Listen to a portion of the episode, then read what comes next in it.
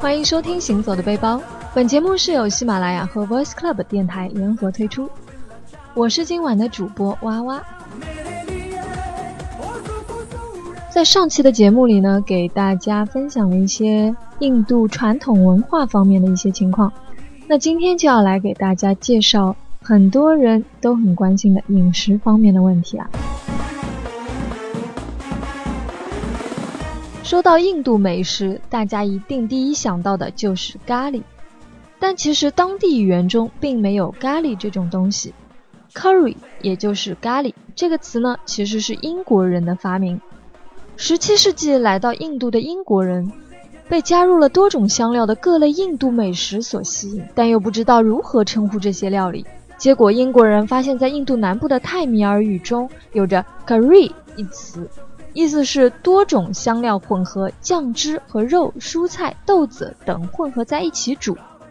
于是呢，英国人就发挥了小聪明，开始用 curry 来描述印度的各种菜式。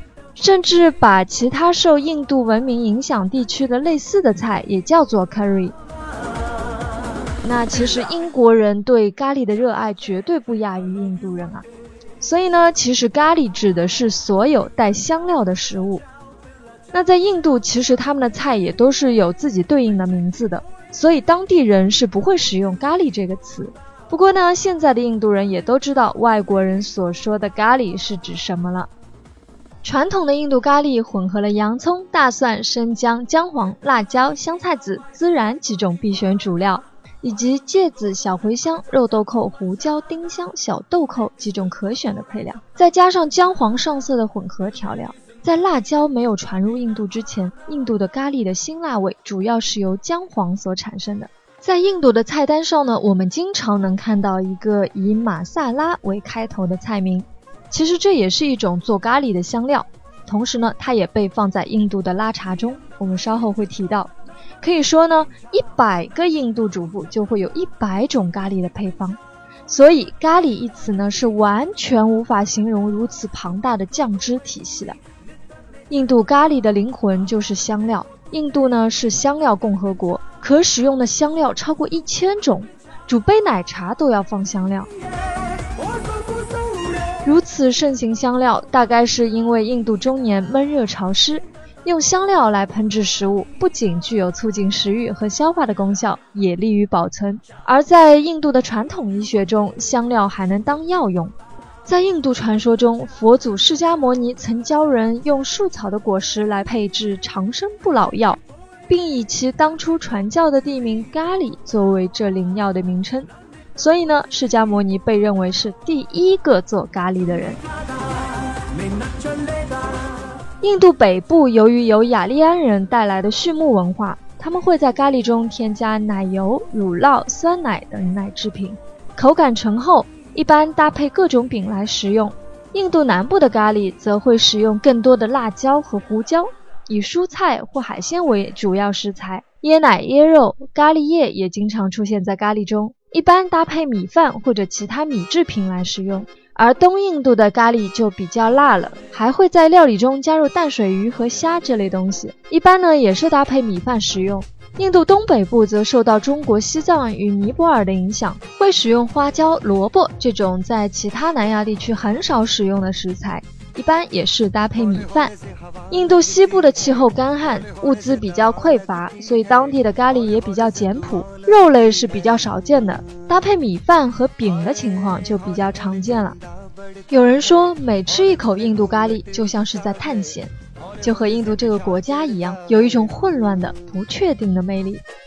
总结一下，印度咖喱的主要特点就是辛辣，而且香味浓郁，富有侵略性。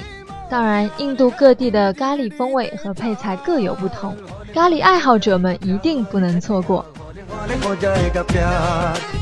印度人的主食主要就是面麦饼和大米，每餐呢都是先吃饼再吃米饭。印度人非常喜欢吃面食和饼，所以他们的饼花样很多。不得不提一下，对于中国人来说，可能提起印度，除了咖喱之外，就是在南方各大夜市以及北方小摊贩中经常出现的印度飞饼。但是国内这种加了炫酷效果的印度飞饼，在印度本土基本上是不存在的。香蕉等口味也是一种本土化的创新。可以说是一种为了吸引国人眼球而进化演变成的新型物种。不过呢，和国内的印度飞饼最为相近的是一种叫做 roti 的未发酵的全麦粉做的饼，也叫做手帕饼。具体的名字大家可以再查一下，这个发音我也不知道对不对啊，大家可以搜索一下，叫 roti。不过正常印度人的制作工艺呢，只是将饼举起，然后用力甩到锅中，跟烙饼类似。还有一种呢，是在面团里加上油的，烙出来油汪汪的，还可以在这个饼里面呢加一些土豆、豌豆、奶酪或者肉末来一起烙。还有一种饼就是类似新疆的那个馕，区别呢在于印度的馕是一头大一头小的水滴状，很有嚼劲；而在南印度常见到的呢是米饼，用发酵的米浆和椰奶按比例混合，放在平底锅上烤制。还有一种饼呢，就类似于国内的煎饼果子，用米和豆磨成浆，抹了油，在大平底锅上烤制而成，也都是需要蘸酱吃的。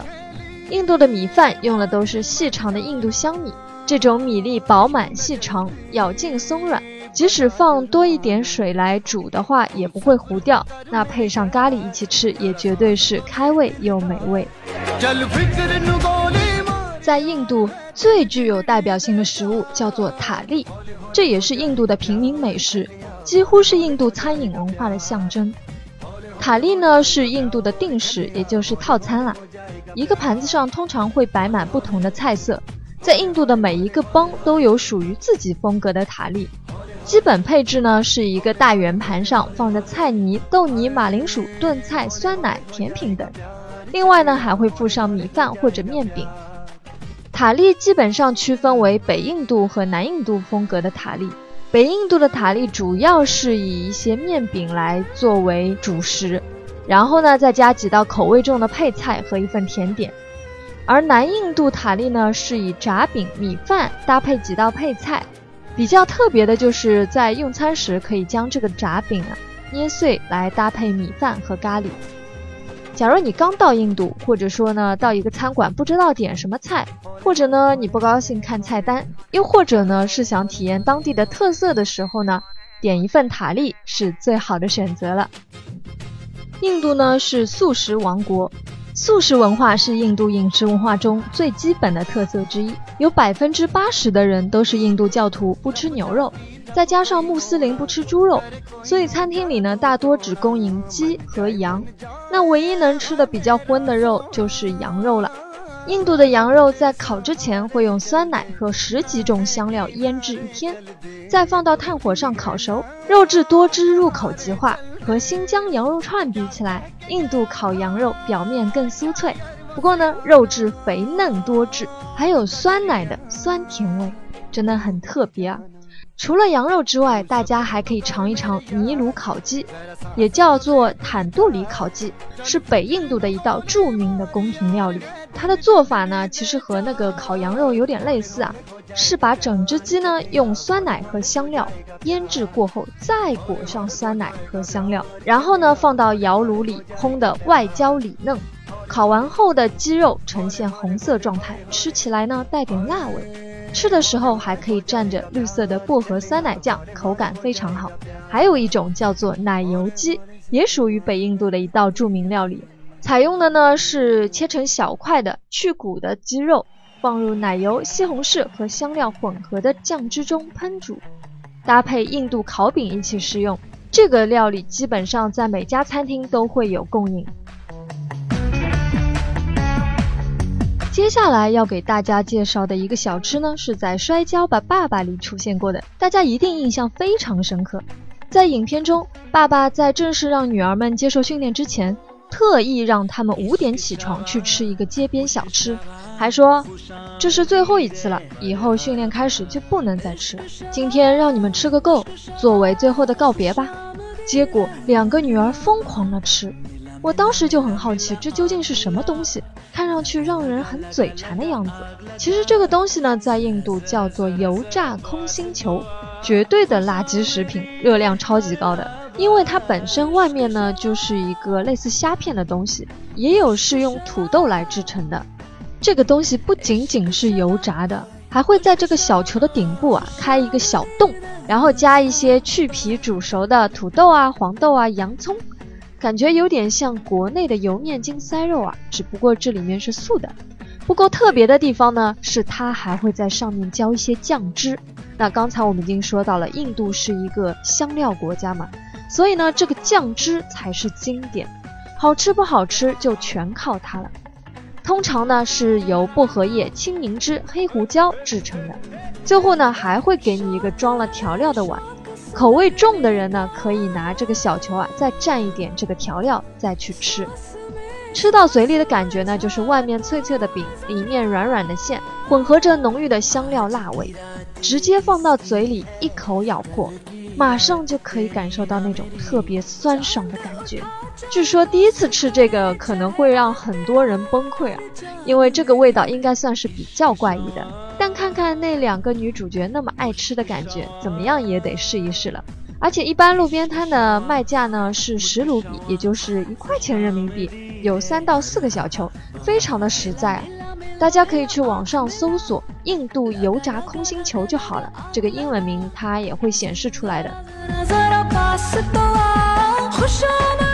还有一种小吃叫做炸素丸子，是用米粉或者豆粉加上切碎的蔬菜和香料做成面团，然后下锅炸出来的。还有一种东西呢，它的做法类似日本的天妇罗，是直接把蔬菜在豆粉的面糊里搅一下，然后挂上糊，然后呢就下了油锅，可能也可以称作为印度的天妇罗了。当然，这所有的一切都离不开经典的酱料。基本上印度料理是属于重口味的，所以在吃饭的时候最好配着红酒或者啤酒，因为这两种酒都比较清口，与味道浓烈的印度菜搭配起来，感觉刚刚好。通常呢，在饭后，当地人会喝一杯加了香料的印度奶茶，也叫做玛萨拉奶茶。刚才我们提到，玛萨拉是一种香料。原本的奶茶呢，和我们一般喝的奶茶并没有什么区别，只不过在添加了这种叫马萨拉的香料之后，就非常有个性了。拉茶呢，起源是移民到马来西亚的一个印度人，他的做法呢是用两个杯子拉来拉去，每次都要在空中拉出一条弧线，所以称之为拉茶。因为拉得越长，泡沫就越细致。印度人相信这种制茶的方式会让牛奶和茶完美的融合。其实这种做法不仅是印度人觉得，我觉得像香港人发明的那个丝袜奶茶，其实也是同一个道理。拉茶目前是东南亚的代表文化，并且呢是人们最喜爱和饮用最普遍的含茶饮料了。不管是在酒店里，还是在大街小巷的小馆，都可以喝到味道鲜美的拉茶。不过呢，在印度拉茶又不太一样了，它也是拉茶，但是却是放了香料的拉茶，所以。在印度的拉茶也叫做香料茶。那印度的拉茶文化起源于英国殖民时期，当时英国已经有了这个茶文化嘛，而且英式奶茶已经成为英国皇室贵族的专用饮品，所以当时呢有一家气势宏大的贸易公司，眼光相当的好，他们发现印度种植的茶叶品质很好，所以呢就把印度的茶叶出口到英国和其他的地方。那这家非常有眼光的公司呢，叫做东印度公司，是不是很熟悉呢？没错，它就是《加勒比海盗》里的那个东印度公司。所以当时英国的这个东印度公司呢，就靠着从印度出口的阿萨姆红茶赚了个天荒地老，因为这个行业在当时绝对可以算是一个垄断行业了。那印度人每天看英国人喝奶茶，也开始学他们喝奶茶，但是呢，喝着喝着就没劲了，总觉得少了点什么。因为对于他们来说，单纯的牛奶加红茶的组合实在是太小清新了。别忘了，他们可是个香料大国，是个重口味的国家，所以呢，他们总想着要发挥一下地域特色。于是呢，有些机智的印度人就尝试在奶茶中加入了一些本土的香料，比如姜啊、肉桂啊、丁香这类东西。想看看是什么效果。没想到呀，这个口味完全符合印度人对于奶茶的所有想象，所以呢，后来就慢慢形成了现在的印度拉茶。在潮湿阴冷的季节里，喝到这样的一杯拉茶，可以起到开胃、通气、祛湿寒、提神醒脑、预防感冒的作用。除了少数个别情况以外呢，拉茶都是用红茶做底的。在许多的不同品种的茶叶中，香气浓郁强烈的阿萨姆红茶是最常用的。当然呢，也会有一些人喜欢把不同茶叶混着用，其中呢还是有很多可以自由发挥的空间的啦。比如何时往茶里加入牛奶、煮多长时间等等，各家都有各家的秘方所在。我们不必纠结于到底哪里的拉茶才是最正宗的。说到底，我们去印度真的只是想尝一口放满了香料的奶茶而已。最后还很建议大家可以尝试一下印度的酸奶。印度的酸奶呢做的比较厚重，但是口感纯正。酸奶不仅可以缓解重口味带来的辣和热，还能很好的促进消化。印度的酸奶有甜的，也有咸的，还有其他多种水果口味，可以根据自己的喜好来选择。